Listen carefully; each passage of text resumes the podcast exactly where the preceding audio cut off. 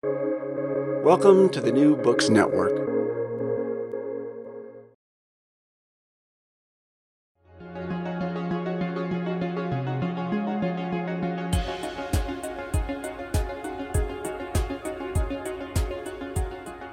So, welcome again to another Invested Investor podcast. Today we have Jonathan Milner, who I've known for about seven or eight years, a stellar example of an entrepreneur and angel investor. And we're going to talk through his life and what he's learned over the last 15 or 20 years of being an angel. So, first of all, Jonathan, welcome. And can you just describe some of your background, and what led you into being an entrepreneur? Yes, of course. I'm uh, delighted to be here. I suppose my greatest inspiration was actually my father. So, my father actually was an engineer by background and a successful engineer as well. But at school, he was given a report which said he would never be a leader of men.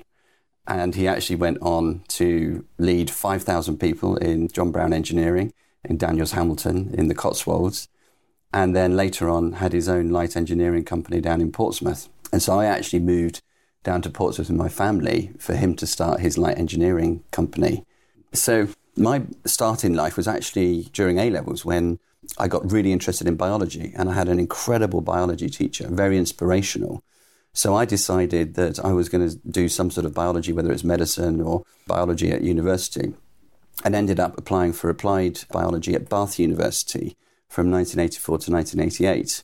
And that was a fabulous sandwich course where you went away on placement and worked somewhere for six months and then came back to the university to study for six months.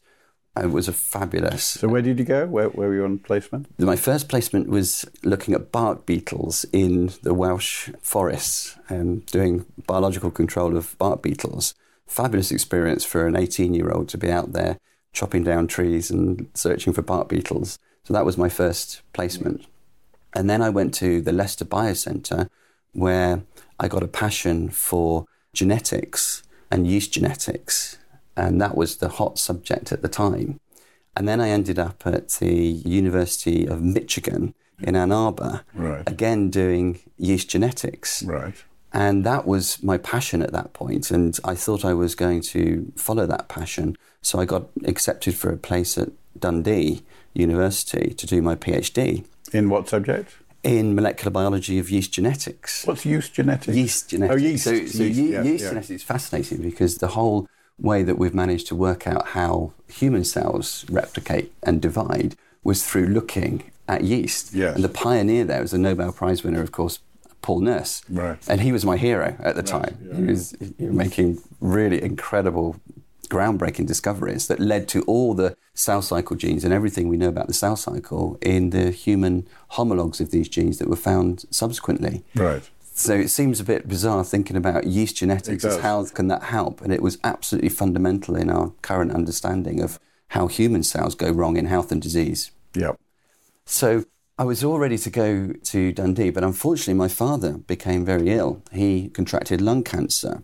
And I didn't want to move so far away. Uh, he was living at Portsmouth at that time. So I wanted to stay nearer. So I accepted a position not in yeast genetics, but I found one at uh, Leicester University doing molecular biology on a bacterium. This was your PhD? Or This is my PhD. yeah, yeah. yes, yes, yes. Yeah. So I had a wonderful time in Leicester doing this work on bacterial genes, actually, pathology genes. And then central to the story, which is all coming together of how I ended up being an entrepreneur and angel investor and CEO of Abcam, etc., is the fact that at Leicester I met my wife, Rosie. And she was from Greece and she was going to go back to Greece. And I said, Well, why don't you stay here? I'll find some work here and you can find some work here. Um, she's an artist. Um, she wanted to do an art gallery management position. So she wanted to find one of those in England somewhere. So we both moved to Bath and I took a postdoc position at Bath doing antibody engineering. And that was the pioneering What, this was time 92, 93? this was 92, Yeah, yeah. 93, and it was just at the time when CAT, uh, Yes. Cambridge Antibody Technology, was getting going. So I got to know all the guys from CAT. So I spent Yes. a bit of time up in Cambridge meeting them. Great guys. Uh, John McCafferty, Kevin Johnson, David Chiswell. Fabulous time. So that was my first sort of insight into antibody engineering. And I was all ready, after that postdoc in Bath, I was all ready to then move on to the next phase of my career, which I'd got my heart set on joining Cambridge Antibody Technology. Yeah. So I came out for my dream job, if you like. Had the interview for that, um, failed spectacularly. Impossible to believe at this point in time. failed spectacularly to get into Cambridge Antibody Technology. And actually, it turned out to be a blessing in disguise. So then I thought, well, this is uh, a bit of a shame because Rosie at that point had finally found a job uh, managing a gallery in Cambridge Contemporary Art. And so I thought, well, I'd better get a job. And I was flipping through all the job ads and I saw this one come up at the university in Professor Tony Kouzarides' lab. Right. And I thought, well, there's not a hope in hell that I'm going to be able to go to this top, top lab with this incredible scientist who's making huge strides in oncology and cancer research. But I thought I'd chance it. so I turned up for the interview and um, just met Tony. And for some reason, we just gelled and we just got on like a house on fire. So it was, um, you've got the job. And then I said, Oh, thank you. And it was only afterwards when I said to him, I said, Did you actually read my CV? And he said, Oh, no, I didn't need to read your CV. You were just really Character, good. And, purely and- character. And I thought you'd be good for the lab. So, that's, so I just employed you for that. Yeah. So then there I was in Cambridge, and not being from Cambridge myself, Yeah. and you know, it, it Yeah. was the most incredible experience, the most incredible three years of my life in the top lab, working with the top people, making groundbreaking discoveries. My project was on breast cancer research. We were well funded. It was mentally hugely stimulating. That was an absolutely incredible experience. But of course, then a major change happens. You go from a top laboratory into being a lowly, inverted commas, in terms of income and stress, I suspect, entrepreneur. How did that happen? Yeah, so the point came when I was thinking very carefully about what was my next step in the career. And I realized that I probably wasn't going to be like Tony. I wasn't ever going to be a top academic, and I certainly wasn't going to win a Nobel Prize. And I'd always been quite entrepreneurial, inspired by my father. So I started to think about going into business and how I could do that. And then one day, I was working in the lab alongside a young medical scientist called Luke Hughes Davies. He's an oncologist, actually, hmm. top, top oncologist in Cambridge now. And Luke just said to me, he said, "Oh, I can't stand these antibodies. They're really rubbish. You know what, Johnny? We ought to make a company. Why don't we start a company making antibodies? It would have been one of those throwaway lines which never went anywhere. Right. But it started me thinking, and it started me on this sort of what I would call an entrepreneurial seizure. And I mm. couldn't get this out of my mind. You're right. And so I started to talk to Luke about it. So we'd go for coffee together and we'd say, Are we really serious about this? How are we going to make the antibodies then? And Luke would say, Don't worry, my uncle, he's a sheep farm in Wales, and we're going to make the antibodies in the sheep in Wales. And then we're going to be able to harvest the antibodies from the blood. And then we, my uncle can sell the sheep in the market. So it's all quite environmentally friendly, no wastage or anything like this. So- and naively, I thought this was the answer. This is fantastic. And I think, to be honest with you, the idea wouldn't have gone much further had it not been for a bit of serendipity Yes. A, and a luck large amount of serendipity. A think. large Uh, amount of serendipity. And this is where the story comes full circle back to Rosie. Mm. Because Rosie, as I told you, was working in the art gallery, Cambridge Contemporary Art, and she was working alongside Ros Cleveley. Mm. And one year, they decided to have a Christmas dinner. And they couldn't find anywhere in December, so it was actually in January. So we were having a Christmas dinner in January, and it was all the hangers-on and Partners, boyfriends, partners, husband. husbands, etc., Yeah, with Ros and Rosie and others at this Christmas dinner in one of the colleges. And I happened to be sitting next to David, and David, a very inquisitive person, hugely chatty, very extrovert. So he was saying, "What are you doing with, you know, what are you going to do with your career?" And I started to say to him, "Well, I've come to this point. I've had a fantastic time in Tony's lab, and I'm really thinking of starting a business." And David was incredible. Instead of sort of dismissing it or anything like that, he said, Oh, well, tell me about this. So I, I started to tell him about, well, it's antibodies, and uh, these are used in all sorts of research and in diagnostics, and in, increasingly, you know, there was going to be therapeutics as well coming out. And he started to get really interested in this story. So he said, Well, come and see me next Saturday. And come to my office and we'll have a chat about you know what hmm. your So when idea this? is. Early 97, 98? So this was 1998. Yeah. January 1998. I remember clearly. Going to his office at the top of his house. Well, it was actually on Castle Hill in Analysys. So David was still running and owning Yes. Analysys. And I hadn't realised how well known and successful already David was, which Right. was probably a good thing because I think I would have been a bit nervous. Yes. So he, he put me at, at ease. Yeah. We went to his office and David said, Well, tell me your idea. So I said, Well, I've got this friend and he's got an uncle in Wales and we're going to make the sheep and this and that. And I could see David starting to lose interest at this point. Because he's a technical background, but not a life sciences background, of course. yeah, yeah, yeah. And then David said to me, So, how much does it cost to make one of these units of antibody? And I said to him, It's about three to five pounds for a unit of antibody. And then he said, What do you sell these for? And I said, They sell for about 150, 200 pounds. And at that point, he, he got interested.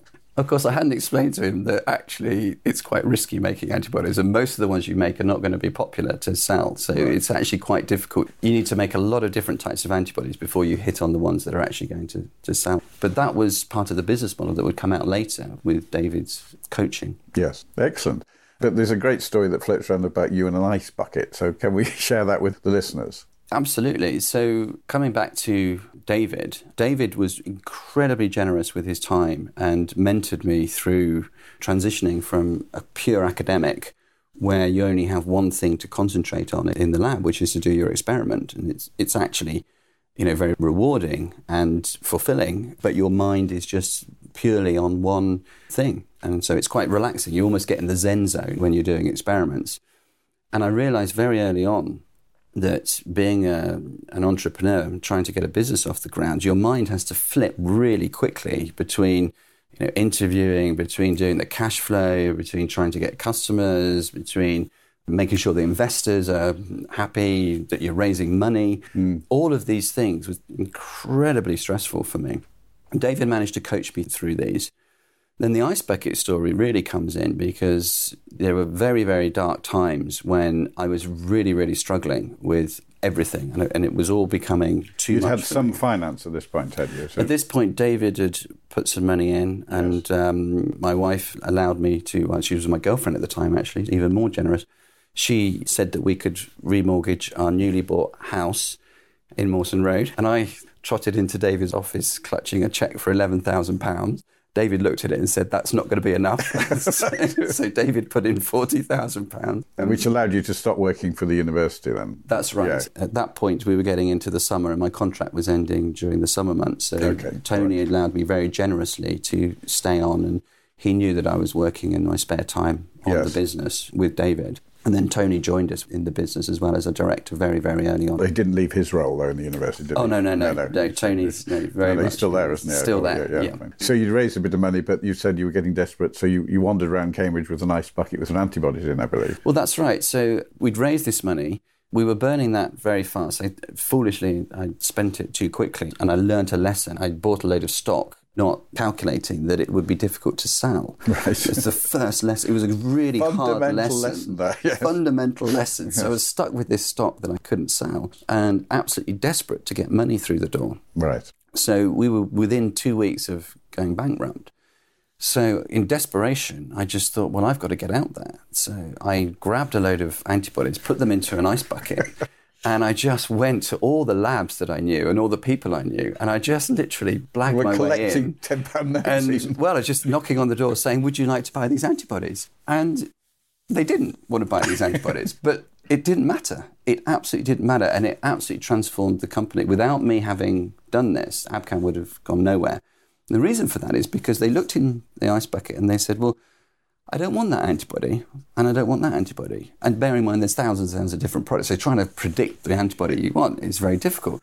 And then they said, "But I'm having trouble making antibodies. Can you make me this antibody?" So I just said yes. so I said, okay, I'll make you the antibody. And so I started a contract business, bringing in contract work where I'd manage the manufacture of these antibodies, outsource the manufacturing to a manufacturer that was So much you better swapped than to the a service university. model rather than the product model. So the Yes. service model Yeah. came in, and the service model was the foundation for the cash flow, Yes. which got Abcam going, because otherwise it wouldn't have survived. Should we point out to listeners this business is now worth a couple of billion, the market cap? I think last time I looked, sort of 2.3 billion Pounds So- market pounds cap. market yeah, so we're talking Yeah, here from yeah. Bankruptcy. It's a longest journey. We took 20 years or 19 years. Well, it's 20 years now, yeah. Yeah, this. so you must be having your 20th anniversary this year. We're having right? the 20th anniversary this year. I know that Sir Michael Marshall was an early investor and a huge supporter of you over the years. Can you tell me about the first funding round? We got some cash flow in from the service business, Yeah. but we still needed to raise the money to finance the web platform, employ people, what have you. And so David introduced me to his network within Cambridge, and that was really, really important because without those introductions, I wouldn't have been able to get the finance in. So this was the network that we're all familiar with Yeah. in Cambridge, Hermann Hauser, Peter Dawe, Stephen Thomas, etc., all David's friends and Yes. fellow angel investors. And they invested in Abcam very early on. How much did they put in that round? Do you remember? That round was about 200k. Okay. Yeah, yeah, Right. yeah. So the total amount of money we took was no more than 450k Before you floated. before we floated. Yeah, That's phenomenal. Yeah. it? And what was the market capitalization on the day of float? it was just over 50 million. That's not a bad phenomenal return. yeah. when did you float? So that was 2005, October the 3rd, 2005 on the AIM market. Yeah, so that's effectively seven and a bit years from 98 when you formed the company. That's correct. So this is excellent. This is a really great story, isn't it? Because you basically relied on customer money rather than equity to build this business, didn't you? That's by right. finding good product market fit, finding customers, good gross margin by the sound of it, etc. Mm, Okay, talk us through a bit of the stages. So you've raised a couple of hundred thousand or 150,000 from these this group. You start employing people there, don't you? I should think. Yes, so it was essential that we start to employ, especially web developers, but we could only afford one web developer. And he came on board. He was, I think, our second employee, actually, Mike Shaw. Mike was absolutely terrific, apart from the fact that just before we were due to launch the website, he hadn't actually done anything. So what had he done? he'd done a lot of planning. so I remember distinctly saying to him, Well, we've got to launch because we've told everybody we're going to launch.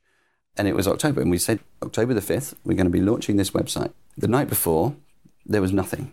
So I went round to Mike's house and I said, Mike, we're going to sit here all night long. I'm going to feed you coffee and pizza and we're going to do this website together.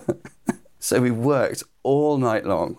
Uh, we released the website in the morning and it worked. It was terrific. Absolutely terrific. And this is an early-ish website as well, because this is around about 2000 now. Well, this was it? a very, very early website. Yeah. And the key to it was a little tiny search engine, which, in comparison to search engines these days, is absolutely hopeless. But then it was a state of the art search engine called Muscat. Oh, yes. Oh, John Schneider. John Snyder's Muscat. Oh. so John licensed us Muscat, and Yes. we put this search engine on the website, and that's what really got the company going because people were coming to our website to search for antibodies. So this little search engine built into the website, despite being really clunky today's standards, was better than anything out there at the time. Right. So we were getting suddenly we were getting thousands and thousands of hits for researchers wanting to find their antibody. And then it occurred to us that this is a pretty neat trick here. We're getting all of these hits and passing all these potential customers, researchers through to all the companies that we were listing. We were listing three or four hundred. Oh, companies. you're reselling other people's products. We weren't reselling. Oh, you no. weren't? Okay. No, we weren't reselling. We were just a, a miniature Google Oh, right, you're within. passing across leads Absolutely, it was just a miniature Google because Google wasn't any good. You you don't need it anymore because Google wasn't any good in those days. And search engines were a bit rubbish. You got irrelevant results. We were just delivering very specific results and charging for those. no, No, you weren't even charging for No, it. So no. where's the monetization? So, so that was the funny thing. So we were getting a lot of criticism for, well, this is a crazy business model. What are you doing? You're not charging. You're not getting any money. in. Yeah, yeah. But we had a trick up our sleeve, and that was that we had information. We had information about which antibodies these researchers wanted. Hmm. So it was a really simple task then to say, well, we know what the top 10 antibodies are. We know what the top 20, we know what the top 50 are. All we need to do is systematically start to put these into our catalogue. And next time somebody searches on these, instead of going through to the product. competitors, we offer them our own product. Yeah. So we started to build up this catalogue of own antibodies. And this took how long? This took several months to build up enough data to to monetize it, did it? Or It, it only took up it took a few months to get enough data to know which antibodies to to put into the catalogue, yeah. and then it was the hard work of actually going out there, either making the antibodies or sourcing them, finding the right supplier for them to actually put them onto our website with the and quality branding. control and, And so, quality so you set up a manufacturing arm of antibodies, or did you subcontract the manufacturing? There's two parts to making an antibody. The one is the first part where you, you have to immunize your host animal and then take the spleen or the blood and make the antibodies from that. Yeah. And that is subcontracted out. And then the second part of that is to actually do the information part, which is the data surrounding the antibody for what it can be used for. And that actually turned out to be the most valuable part of the product. Right. It wasn't the physical product, which is the antibody that sits in the in the tube, if you Yes. like. It was actually the data surrounding the antibody. And David and I realized this neat trick pretty quickly. So we started to say, well, how can we not only add products, but add data onto the products in the best possible way and you know, the cheapest possible way? And it occurred to us that we should allow reviews, which are standard now. Yeah, so we were one of the, we were one of the first companies Yeah. to actually allow customers to review the products and put stars on there, you know, one star or five stars. And the criticism we got for that was, you know, how tacky, how could you do that? It's not books. These are very serious scientific products. Of course, now every single scientific product will have customer reviews on it. Yes. It's standard. Yes. Everything does. But we were the pioneers there. And that got us information about the products. So the products became better and better over time as people knew how to use them based on these customer reviews. Oh, that's excellent. And you managed to maintain the gross margin that you'd sold to David on day one. We did, yes, we well did. done. We so, did. So we a did very indeed. profitable business. Very profitable business. So we've got to the point where we've got product market fit. So how many people are you at this point? When you've got the website launched a few months later. We've, we've got about 10 people at this point. Yes. We were in the plant biochemistry annex in a room not much bigger than this, which is what, Four by four, four by three meters. four by three meters. Most of them were working at home, thankfully. So we had about four. And then at that point, we knew that we had to move. And then we went to the Cambridge Science Park. So we found a small unit on the Cambridge Science Park Right. and have stayed there, moving from unit to unit ever since Yeah. until next year when we're going to be moving, of course, to the Cambridge Biomedical Campus. Next to Addenbrooke. Next to yeah. Addenbrooke's, Yeah. Okay. So you've got 10 people. And uh, how many people did you have at Float? At Float, we must have been up at around 75 people at Float, and now we're just over a thousand. I know you to be humorous and intelligent person. Part of what you've done to grow the business is making sure the culture's right. Can we just talk about how you generate that culture, whether you knew what culture meant to start with, perhaps, how you generated and how you maintained it? I had no idea about culture in terms of how important it is. And it's only in retrospect I realize how essential it is for an organization.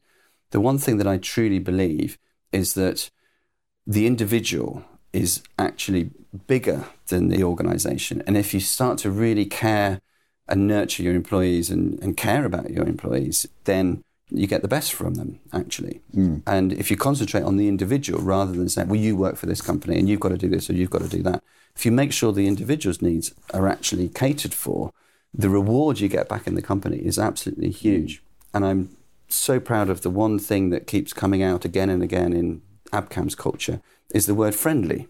And when you go into uh, Abcam, I hope you'll see that everybody is cheerful, they're friendly, they're helpful, and most of all, they're all supporting each other to become successful. Right. They want other people to be successful because that's how I built the company.